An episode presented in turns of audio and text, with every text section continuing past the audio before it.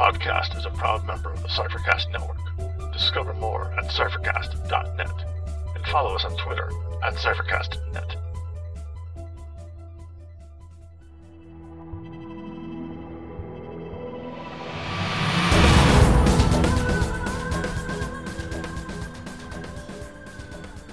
Welcome to Incantations, an Invisible Sun podcast.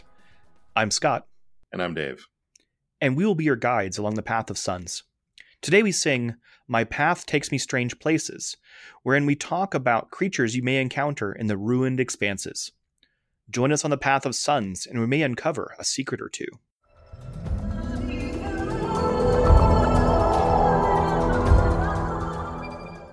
When we cast My Path Takes Me Strange Places, we discuss the setting of Invisible Sun.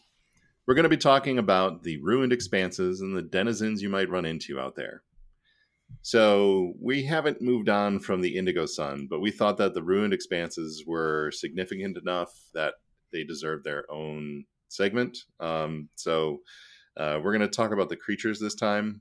Um, I don't know if there's really locations for us to talk about, uh, but there are definitely creatures out there that we want to we want to talk about a little bit. Um, so this is part of Indigo, and as we know, Indigo represents the truth. And I wanted to talk about what the ruined expanses might represent, being, you know, since they are part of Indigo.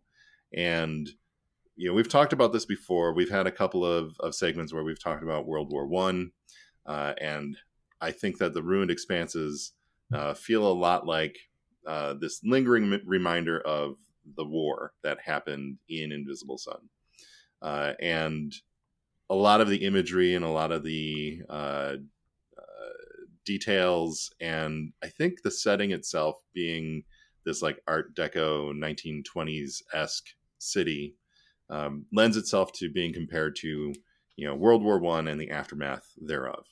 And the ruined expanses you know reminds me of you know those discussions we've had about you know the bombed out cities uh, which you you know everybody's seen pictures of uh, and also the the trenches that are were left all over Europe in the wake of World War One like these ruined expanses really call back to that uh, and we've talked about this before so I think we're both on the same page on this one right Yes, yes. Um, you know, you can think of the scene, the No Man's Land scene in the Wonder Woman movie. Yeah. uh, I think that's a, a good visual representation of the uh, of the ruined expanses. Uh, and I, I'm fascinated by, as you mentioned, the kind of the, the contrast of the theme of truth with the presence of the ruined expanses, because we have this sort of cultural predisposition that truth and falsity, of course, are, are opposites, Mhm. and that falsity is equated with ugliness and with um, you know badness i guess and so Yeah. anything that's true must not include anything that is ugly or bad but having the ruined expanses in indigo suggests that there is something true about the ruined expanses there's something true about the uh, ruins left behind by the war and that it's a truth we have to engage Yeah, that's uh, one way of looking at it. Another way you could say is um, if this destruction and devastation is kind of the, you know, the falsehood that you know was left behind by the war. I mean, that's Hmm. kind of calling back to Gray in a way that might be significant. Um, yeah that's that, that's also a way to interpret the the presence of the ruined expanses Um, so the ruin expanses are also cancerous. It's this cancer that afflicts the city of Satyrine and Indigo itself, and the there's a. It's been difficult for the city to like heal. It's been difficult for it to rebuild and clear out these ruined expanses, and um, the hate cysts which are in the ruined expanses they will grow and spread unless they are actually dealt with. So you know this is a living destruction that is continuing to eat away at Satyrine itself. So that's what that's what our rune expanse is kind of you know called back to. Um, so yeah, you want to talk a little bit about hate cysts and uh, what was the other thing we wanted to touch on before we got into the creatures itself? Um, well, I think I, mean, I think hate cysts are the major topic. Uh, these are sort of uh, part of the, these concentrations of this malignancy present in the ruined expanses. Mhm. Um, they could be used as the equivalent of dungeon locations if your game is looking for dungeon locations. Yeah, and uh, I have done that. um, so the the hate cysts are these malignant tumors, and these are the things that are continuing to grow. And uh, the what is it? The Deathless Triumvirate has put a bounty out for uh, anyone to go out there and deal with hate cysts. So they are being dealt with, but it doesn't seem like they're being dealt with in a manner that is going that has prevented them from spreading. And the hate cysts themselves have uh, some interesting effects that I think call back to you know Gray a little bit here again um, because they they will uh, cause creatures to mutate. They will uh, do mental harm to people. Uh, they'll cause hallucinations and nightmares. Um, they also have a malicious influence on anybody that gets too close, which they might cause people to act out in a way that is very destructive. Um, that they have some sort of mind control. Um, they also unleash diseases that are both physical and magical, so they can cause curses to you know spread uh, from where they are. Yeah, I, I, think it almost as much as an expression of an incursion of the dark into indigo as the gray. But it's kind of you could I could see them ha- different cysts might have different uh, flavors, and mm-hmm. the dark is going to focus on the mutation, and the gray is going to focus on this the illusion and uh, maybe even the madness component. Yeah. So hate cysts. Um, these things also generate the creatures that you find in the ruined expanses. I guess through mutation and also through spontaneous generation. Mm-hmm. I think that might be slightly accurate. Yeah, it, it's it's. Uh, I, I also say the, the mysteries are, or it's probably a mystery to what extent where these things come from and whether they are um, the poor little centipede that got mutated into something terrible, or whether they are something terrible that emerged spontaneously that happens to look like a centipede. Mm-hmm. Yeah, my understanding is that uh, is kind of both. Um, yeah, but uh, the these things were left over from the war. They're basically scars on Indigo. They're scars on the city of Satyrine that were inflicted by uh, the extremely powerful and destructive magical effects that were used during the war, uh, and also the, I guess, creatures and machines that showed up then. I don't know. Is machines accurate? I think there's references to machines. I mean, there are biological machines that we're going to talk about in a little bit. Mm-hmm. Uh, it, it, depends on the sort of flavor you want for your campaign, but it, I don't believe it would be inconsistent at all uh, to include literal machines yeah, as part of the war effort. Um, there was in the session that I ran at Gamehole last year. One of the ideas they had was there was like a giant mechanical snake that lived like around one of the buildings on the block that the characters were near. Uh, and that was a leftover machine from the war. It was a, an automaton that was out there. Absolutely, uh, and a book we were we referred to, we, we, talked about several I guess months ago at this point. Uh, the so last days of New Paris. Yeah, what were the uh, creatures called in there? I do not recall what they were called, but some of them had strong machine elements to them, and they combined organic and machine uh, uh, parts in a way that was all the more surreal by mm-hmm. that combination. Right. Well, weren't they the um, exquisite corpses? That was one type. Um, I don't know if it was one particular entity or one class of entities, but I don't think they were all called exquisite corpses. Well, exquisite corpse is the surreal. Mm-hmm. Uh, it's a surreal strategy for coming up with strange, like creatures. Right, it's a technique for for having you have different authors re- designing different parts of a yeah. creature, or it could be a, a, a, short story, whatever it might be. And the idea is that the the combination reveals some truth that would not be revealed by one person trying to write. Well, you could imagine uh, designing creatures from com- coming out of the hate cysts in a sort of in an exquisite corpse sort of way, where um, what either you have to trick yourself to not design a coherent entity, but instead pick what's the head like, what's the torso like, what are the legs like, um, and use that as a in weird combinations to indicate the disorder represented by these entities. Yeah, and I think that disorder is definitely touched upon by some of the creatures that I've picked out here. And I Yes. guess speaking of creatures and exquisite corpses, uh, why don't we start by talking about the Helminth? And that's not mayonnaise. Ah, uh, yeah. Uh, Helminth, uh, H E L L M I N T H. Uh, so this is a humanoid that's been ripped in half with one half floating over the other, and it has these wormy things that live in the gap between the two halves of its body. Uh, and of course, these teeth have worms because, you know, worms with teeth is great uh, and super gross. And like, I really liked this one. It, uh, it really called back to the, you know, destruction and devastation of Saturnine. It's, you know, this city that's been, you know, uh, separated and segregated by these ruined expanses, and it's this like decaying and corrupted space in between the the civilization that still lives there. Like this Helminth, Helminth is exactly that. And the text calls out that the worms ha- are, are peculiarly able to affect both corporeal and incorporeal entities.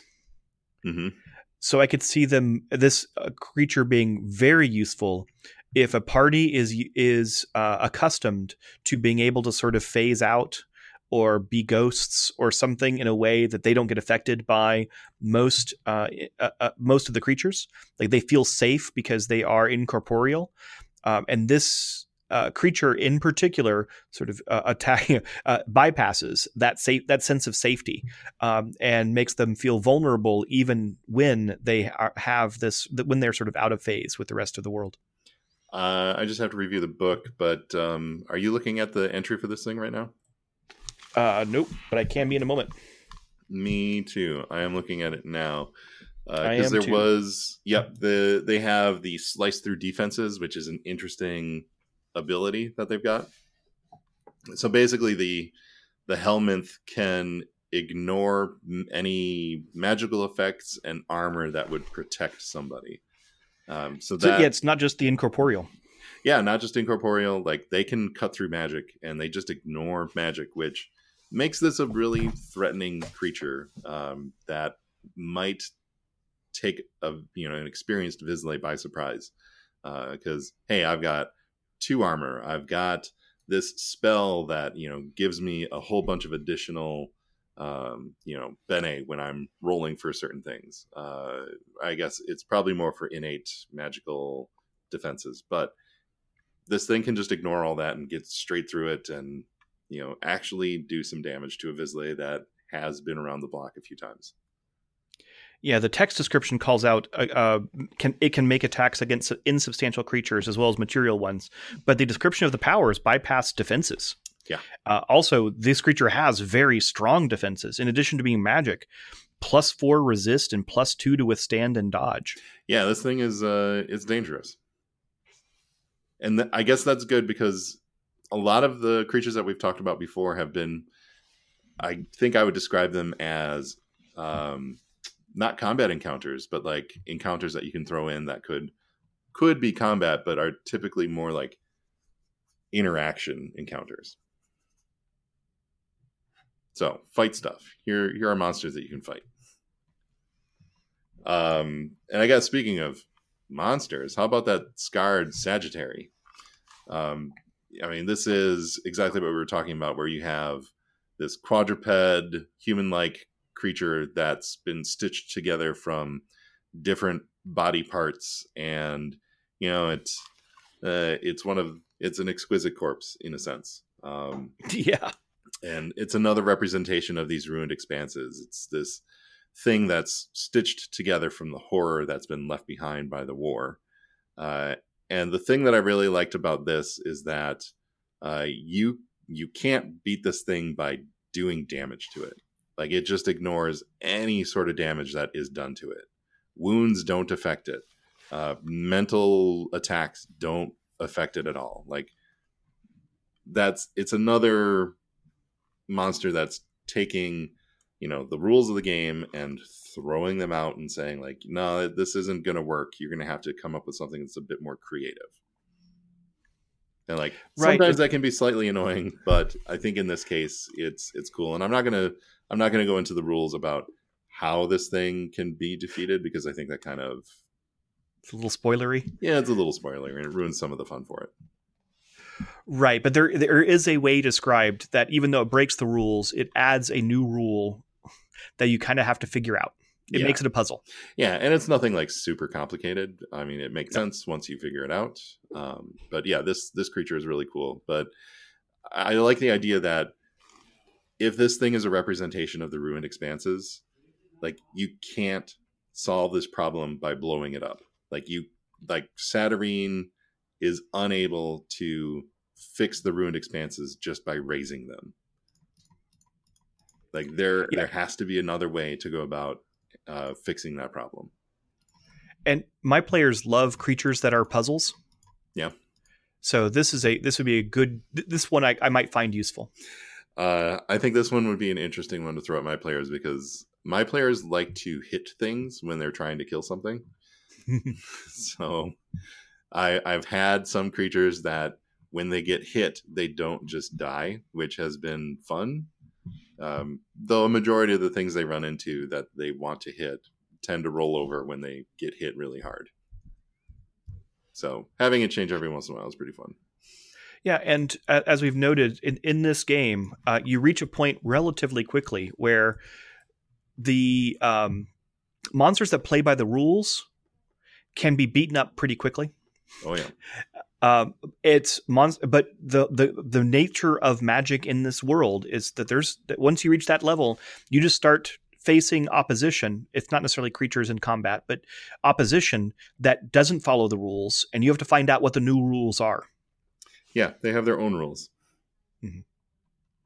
Um. So I, uh, here's another one that's not. Uh, it doesn't have its own rules. It's just a monster. It's a monster that's creepy and gross. Um, the Vroth.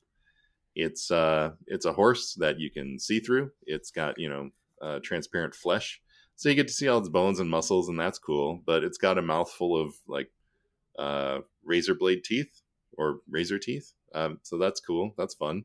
Uh, but it gets better because it has a chest cavity that can open up, and then it has these little tiny thin skeletal arms that'll reach out and grab things.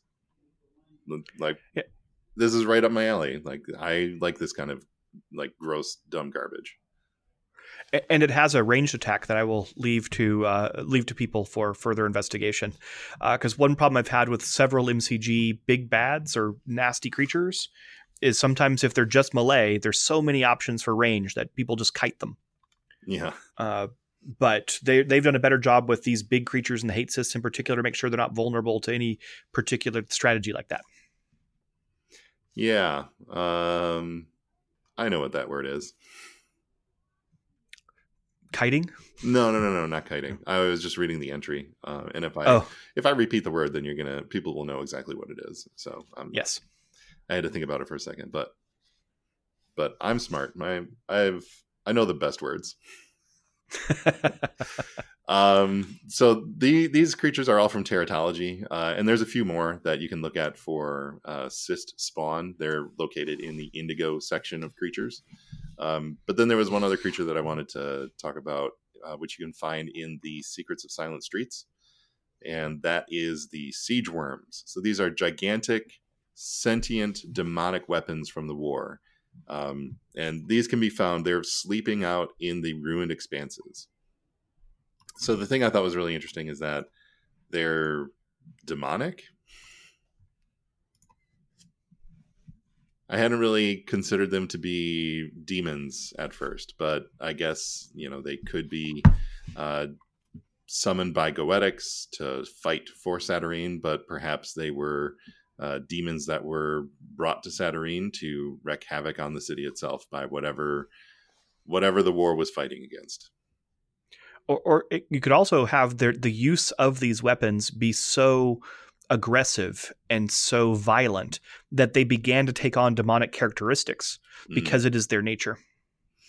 yeah uh, warped by the actions that they were taking Mm-hmm. So yeah, um, those are the those are a bunch of the creatures that you can find out in the ruined expanses. Uh, anything else you want to mention?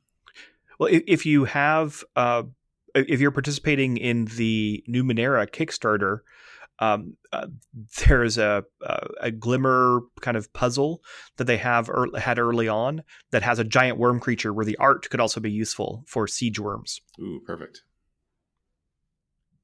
Yeah, I, I would just emphasize again that uh, these creatures are, are interesting, um, and but even more than being individually useful, they suggest some ways to design appropriate opposition in the ruined expanses. Notice that these creatures not only have like these varied attacks, that the higher level creatures uh, like either bypass defenses or ignore certain types of attacks, uh, and and thereby become stronger by just making sure players have to figure out how can my character affect these monsters. They also have very large defenses. Uh, all yep. of them have uh, bonuses to multiple defense values. Um, and you could use this as inspiration if you want to design your own crazy, nasty, cancerous, terrible monster for the ruined expense uh, expanse. Um, use the the the this, the common tendencies of the creatures in teratology to inspire you. Uh, say, okay, well, what is it that I what how how are they going to affect very powerful vislae? Because otherwise, the vislae in Satyrine would have wiped them out long ago. Mm-hmm. Oh, well, they ignore this type of magic, or they ignore this type of damage, or no one wants to get close to them because they bypass all of these types of defenses. Oh, and by the way, they may be level six, but they've got plus four to dodge, so no one can actually hit them. And you um, need magic to do it. Yes two successes. um, so yeah, so you, use these as inspiration to how you can make powerful, terrifying creatures for this uh, component of Satyrine that is this cancer that is is eating away at the very nature of truth itself, of reality and the actuality. Well said. Good summary.